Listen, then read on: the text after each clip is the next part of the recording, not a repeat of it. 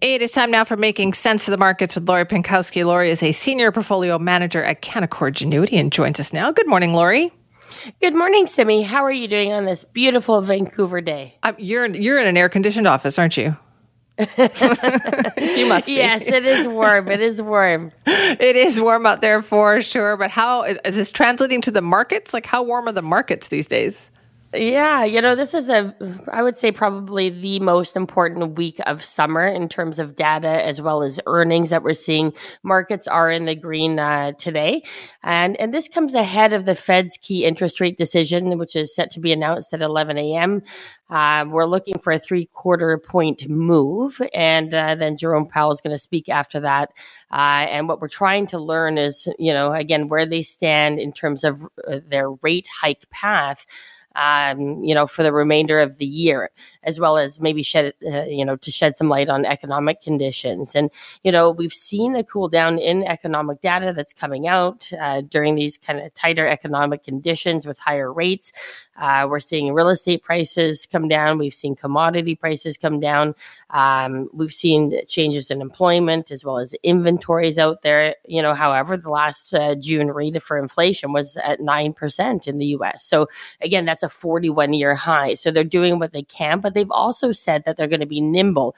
Uh, in their path of raising rates, and they're going to be uh, looking at the data and making decisions based on that. And that's what markets wanted to hear and you know investors are really eager to to see you know is this the last of the three quarter point hike? And again you remember bank of canada just increased by one percentage point. So again we, we don't want to see a recession. Nobody does. Uh, and we're going to learn uh, you know uh, last quarter's gdp as well uh, tomorrow, and and we're just amidst uh, so many earnings as well. So we're really getting uh, you know a good indication of where the economy sits right now. Okay, well let's dive into the earnings season aspect of this because I'm hearing about those everywhere. I mean, you've got a lot of what S and P 500 companies that are reporting in right now. Oh, a, a, ton. You know, even for our own portfolios, I think we had five names report yesterday, and we have seven names are reporting today, uh, on top of all the other uh, economic data that's coming out. So at this point, more than 150 or 30 percent uh, of S and P 5 companies have reported so far. Uh, roughly 70 percent have been analyst expectations. So again, this is a positive sign um, that it's it's not as bad as investors thought. I would say, and, you know, you take a look at Google and Microsoft, both posted double digit quarterly revenue growth, but they missed analyst ex, uh, expectations on earnings and revenue. Uh, but the, both stocks are up today. Uh, again, with the idea that it's not as bad as investors thought. Uh, on the other hand, we've got more staple type companies, uh, McDonald's, Coca Cola, both had great earnings yesterday. Both companies are up. And, and again, we own all of those uh, stocks in our portfolio, I should say. Um, and again, I think this is going to continue. I think investors got overly pessimistic uh, about how things are going to go here, especially in the second quarter. And I think people are, uh, what should I say, quietly pleased. And uh, and so you've seen markets stabilize stabilize somewhat over the past uh, few weeks. And uh, you know perhaps the bottom is already in in the markets at least in the short term uh, especially the way that uh, investors are handling these earnings coming out. Okay, well that's a good sign then, right? If that if you feel like okay, maybe we've hit the bottom, then then that's a good sign for the markets it, it is. And, and, again, what we need is a catalyst in the markets. We need either the Fed to be less aggressive. We need um, inflation to come down. So interest rate increases are not as aggressive. That, that's what the market needs. And we just haven't had that catalyst. And we need that for any sort of sustainable rally, in my opinion. And, and, and that day will come. And we don't know if it's going to be, you know, uh, this meeting or it's going to be in September or, you know, October. But at some point, that catalyst will come and the markets will change direction. Again, we can see things bottoming, stabilizing somewhat.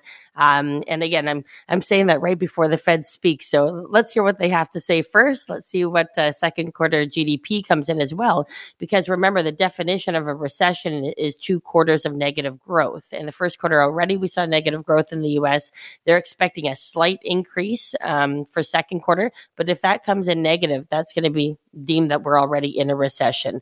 And so it will be interesting to see, you know, what the number is and whether, again, we're in a mild recession or where this is, where this path is headed. And that all is going to be determined by where the Fed goes from here. Right. Okay. So that also sounds like like you're staying very calm about this. You're you're very logical, saying let's wait, you know, for this to come out. But that also speaks to the issue of kind of having to manage investor emotions, doesn't it? Because you probably have to repeat that to many people. yeah, sometimes I could just press play. Um, you know, I, I would say that, um, you know, understanding investor emotions, like if you Google investor emotions in a market cycle, you'll find a ton of graphs on this. And, you know, there's a way that investors feel when markets are moving higher, when they're at a high, when they're coming down, when they're at the bottom and you know it it it really uh, speaks to how people are feeling during different times of the market cycle and remember the market goes in a cycle and you just have to keep that in mind and and learning how to anticipate and um, you know control our emotions when investing is one of the most important endeavors you can undertake and poor investment decisions are often caused by emotions and so by learning to manage that, uh, you're likely going to have a better return over the long term. Even if you look at markets and how, you know, they've performed over the past six months, um, you know, that's for now, not forever, right? Uh, you know, in three to five years, I'm sure we'll be dealing with a whole nother problem. Exactly. You'll forget this one even happened. that is know? the way so, it goes. Yeah, it is, right? And so you just got to manage yourself through it and not make snap decisions. You know, the world is, you know, um, you know, going to zero, and I better stay in cash and put money under my mattress. I, again, every few years we go through these adjustments, and uh, again, understanding how you're feeling emotionally um, you know, one of the emotions as markets start to kind of move higher is reluctance. People don't believe that's going to happen. They still think that things are bad out there, for example. Um, you know, and then they will, you know, sit having cash sit in the bank is their idea of an investment strategy. And again, that's no good when you've got inflation at, uh, you know, seven, eight percent right. either. And so, and then things move higher in that market cycle. And then you start seeing investors with, uh, you know, optimism, excitement, and then thrill and then even euphoria right at the top of the market. Everybody's making money. Everybody's so happy. Um, you know, and they can do no wrong.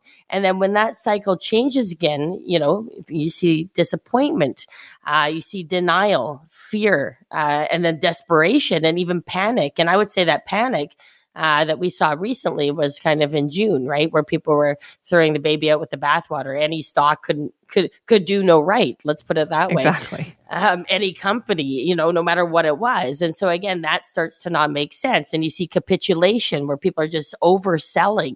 Um, and then finally, that changes to hope again when you see again we've got you know, okay earnings. So companies are still growing revenue.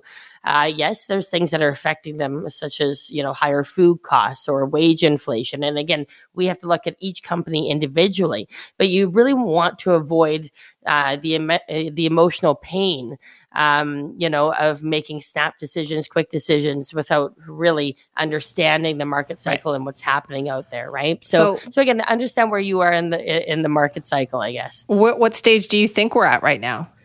So after capitulation, there's despondency, depression, okay. and then this all fits. Uh, this all fits. Reluctance, doesn't it? Yeah. So I, I I felt that investors over the last little bit are probably uh, uh, under the despondency, then the depression, and then the reluctant stage, like somewhere in there just because again the idea is that even markets stabilizing i mean they're up uh, 8% off the lows right? Like that's a pretty significant move here in july you know but a lot of people continue to look at the rear view mirror. This is what happened. And yes you know that's what happened to the markets but what is going to happen? That's what's important today to make decisions. And and earnings are telling us that things just are not that bad uh, we're not in some major recession right now. We've got uh, a lot of people working. Unemployment numbers are still low. Again, that may change in coming months, uh, but the Fed may also get less aggressive in coming months once we see inflation come down as right. well. Lori, thank yes. you so much for your time this morning. Thanks so much, Simi.